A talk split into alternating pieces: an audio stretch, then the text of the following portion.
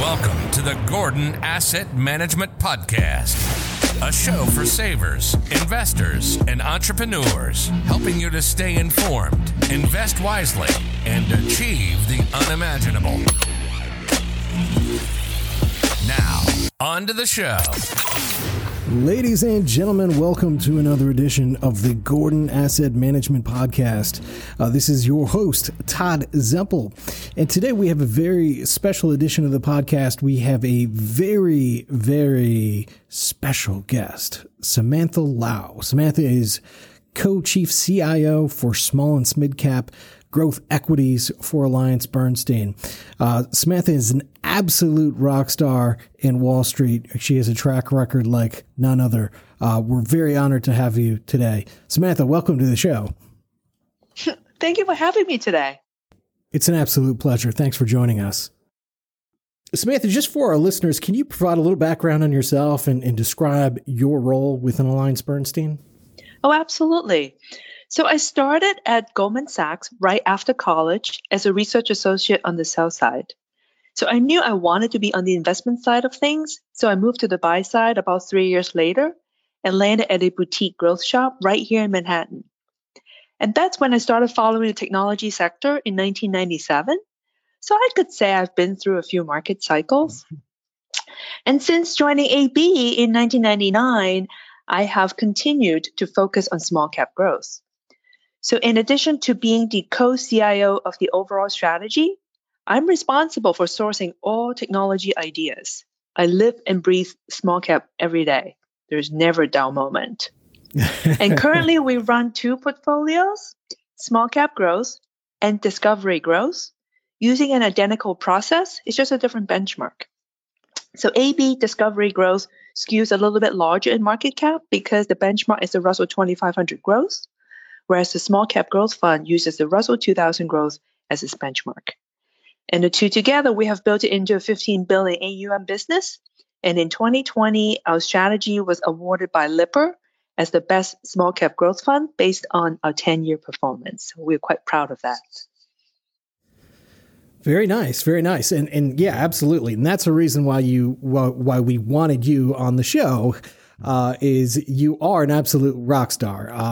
Looking at your numbers, specifically within the small cap growth strategy, last year that fund was up over 50%. You beat the index by over 19%. You look at trailing performance in that fund, just absolutely smoke the index by all measures.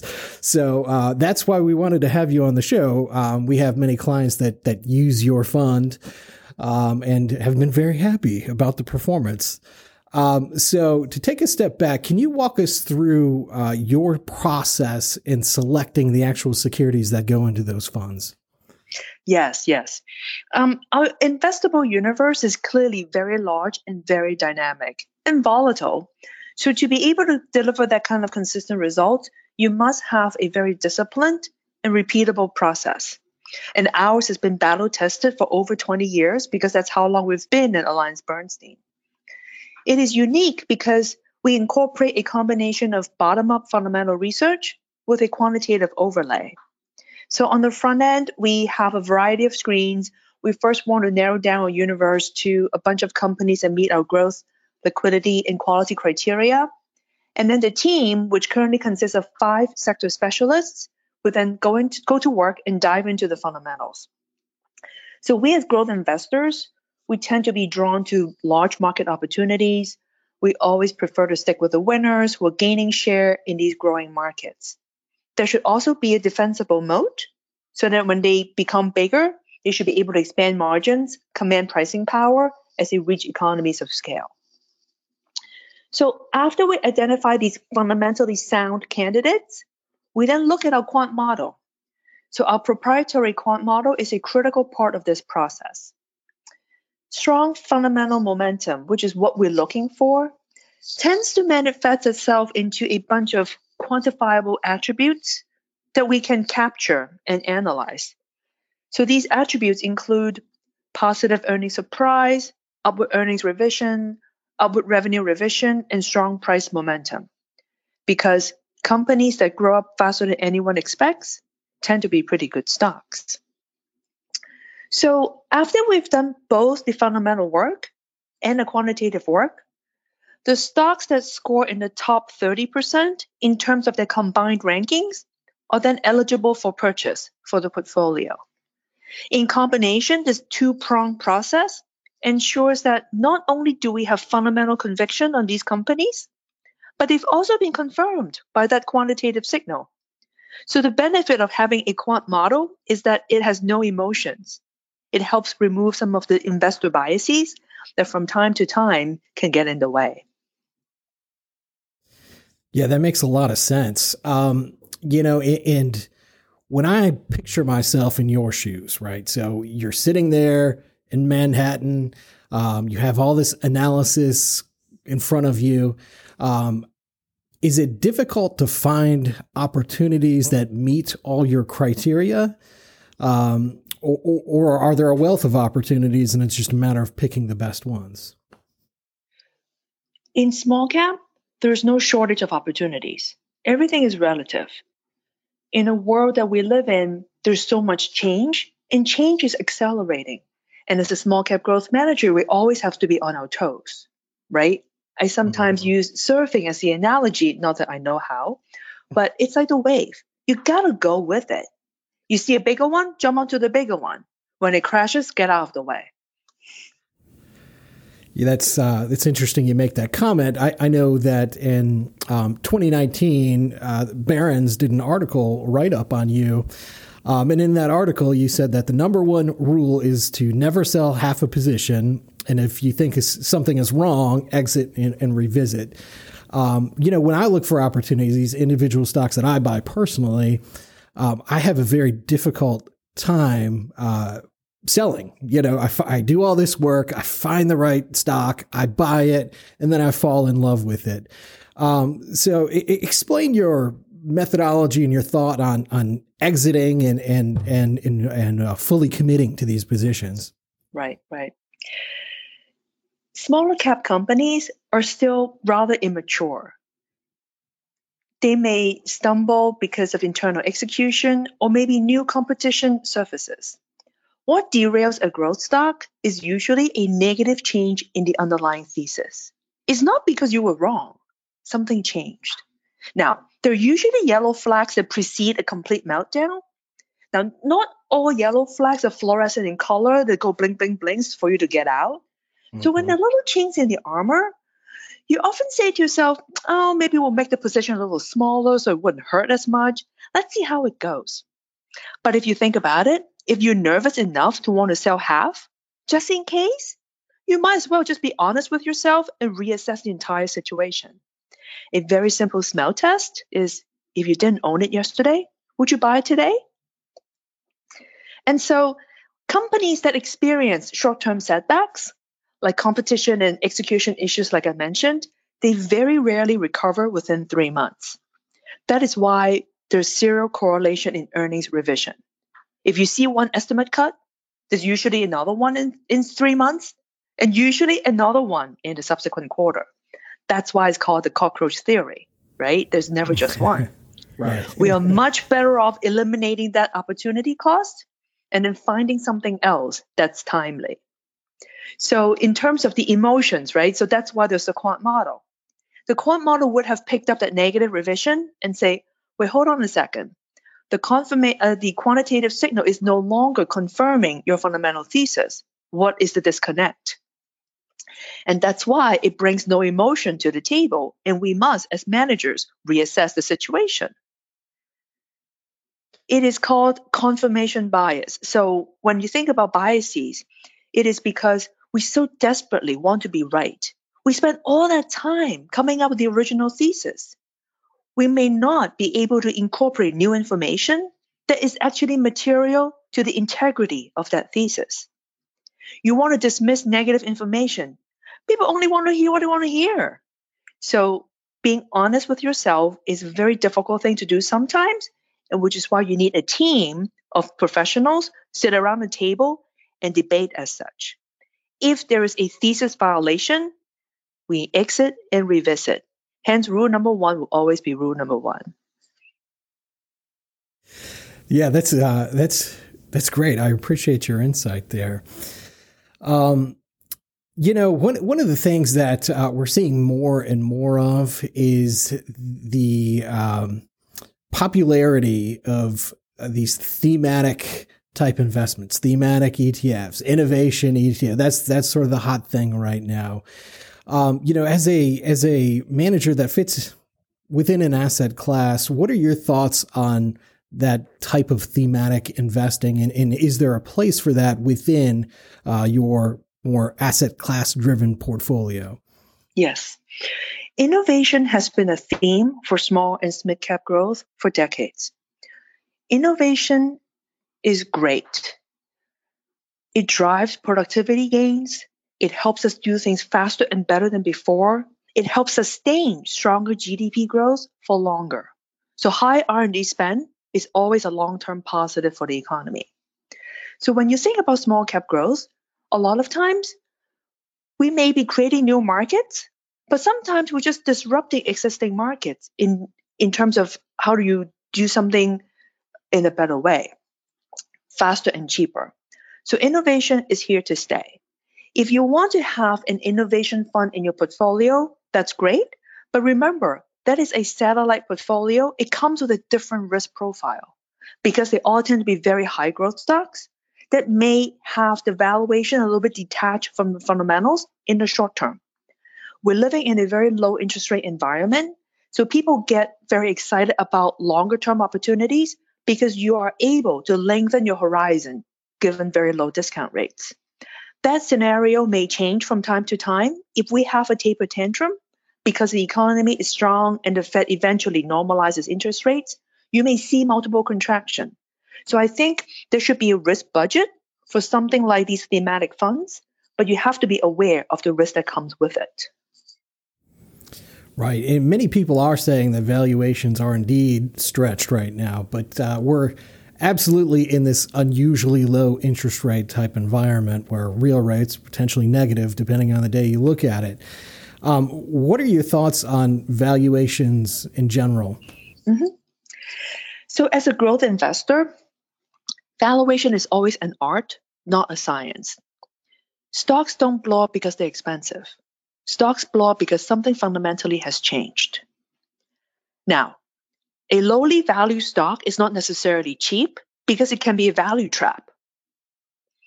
But on the other side of the coin, a highly valued stock is not necessarily expensive because the future potential has not been fully priced in, which is why valuation has expanded in this low rate environment. For the most part, if these companies execute and they have a large market opportunity, they will not look as expensive in hindsight. Now, having said all that, I don't want you to think that it is not important because, like I said, fundamentals and valuation can become detached from time to time when people become overly excited and over discount the opportunity. Now that multiples have expanded so much since mid of last year in anticipation of the reopening, we want to be more careful. The tide has lifted all boats. So as a manager, I want to make sure that given the already high earnings and revenue multiples, 2021 will be a earnings-driven year, not another multiple-driven year. That means companies will have to deliver stronger than expected results in order to differentiate themselves. The ones that offer the most upside in revenue and earnings revisions will be rewarded, and that's our job to find them. That's interesting. You know, I when we start talking valuation, I instantly go back to my days in college, and I remember back in 2001, sometime around then, I remember in my finance classes, the finance professor always used Amazon as the poster child for a stock with just a uncanny valuation.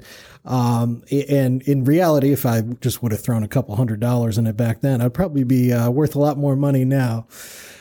So your points on valuation absolutely make sense when talking about growth-oriented companies. Now, Samantha, question for you. So this year we've seen just an unprecedented amount of fiscal and monetary response due to the COVID crisis.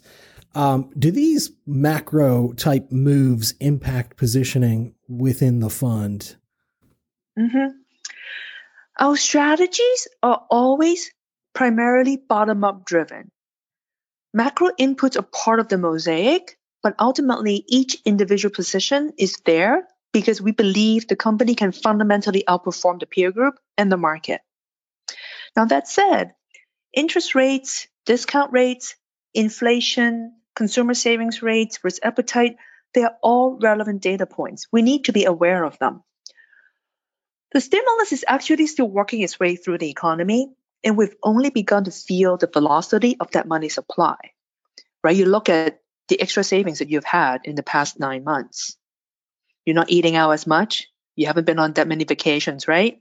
That creates tremendous pent-up demand down the road. We've already seen some of that in housing, home improvement, and at some point, travel and leisure will recover. So that's a little bit of a top-down view to inform where we spend our time in identifying the next cohort of ideas. Another very important input is GDP. So currently, the bulge bracket firms have forecasted 2021 to be a 5% type year, plus or minus.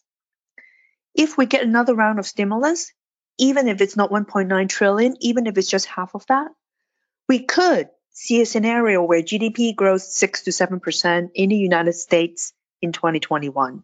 That is something we have not seen in over 15 years.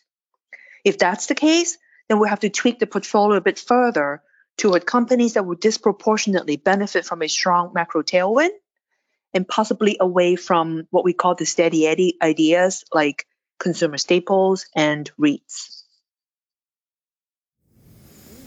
Interesting. Now, from a macro perspective, within Alliance Bernstein, I'd imagine you guys have a whole separate team of folks that just focus on the macro. Is that correct? Mm-hmm. Our fixed income division has a very strong economics team. Mm-hmm. And I'm always curious about how, within these large organizations, how is that information shared amongst these large teams, many people, and many people with very strong opinions, I'm sure, as well. Yes, that is true. But our economist, he writes a lot of blogs. You're actually welcome to come to our AllianceBernstein.com website, and you see him opine on the economy quite often. It's very informative. I mean, it's a very collaborative firm. Alliance Bernstein has that perfect combination of being not too small, so we have the scale and breadth of coverage, but we're not so large that we don't know one another and cannot have a conversation. It's a bit more challenging in the COVID world, but we've functioned perfectly seamlessly in Zoom. So it's been very collaborative. Well, that's good to hear. So I'm curious. So are you still in Manhattan, or are you doing Zoom meetings from the beach somewhere? No, we've been in Manhattan because my kids actually have some in-person schools. My son's actually back 5 days a week. I'm very happy about that. Wow. Yeah, I can imagine. So we're here. And I would love to see New York come back to at least 80% of what it used to be by the end of 2021. We need people to come back. Yeah. Well, I always have fun when I go there, and I'm hoping that it reopens soon so we can all enjoy a little bit of fun. Mm. Now, moving on, just general thoughts on the U.S. economy. What are the potential challenges and potential opportunities that you see on the horizon for the economy as a whole at this point? Mm-hmm. Like I said, if the economy accelerates from here and get to 5 to 6% GDP growth, it really is a game changer because it hasn't happened in so long. So clearly, I'm quite constructive on the outlook, and it's not just because of the stimulus. The pandemic has sparked a change in how companies think about the supply chain, how much buffer inventory they may need, how to keep the customers engaged and maintain a strong brand when no one is leaving the house. So everybody is going to continue to invest in the infrastructure, especially in information technology, so that they can be more adaptable. digital transformation has actually accelerated for companies of all sizes. So in software, cybersecurity, networking, they're all going to continue to benefit. On the hardware side, we're going to begin to see some onshoring of manufacturing. You know, we've shifted a ton of manufacturing to overseas locations in the past 20 years. If that tide turns, we're going to be providing a lot more higher-paying jobs for the middle class. For example, Taiwan Semiconductor is building one of the most state-of-the-art semiconductor fab in Arizona because the U.S. customers are demanding it. So it's all very exciting. Yeah, we definitely live in a very exciting time, and your points are very well received. I just think about our small firm and the changes we've made in the past year, doing most meetings via Zoom and online and bolstering cybersecurity efforts and the whole nine yards. And I don't see us going backwards at any point soon. Mm-hmm, mm-hmm. In terms of challenges, we have plenty. Yeah. You always have to be balanced in how you think about the world. Yeah.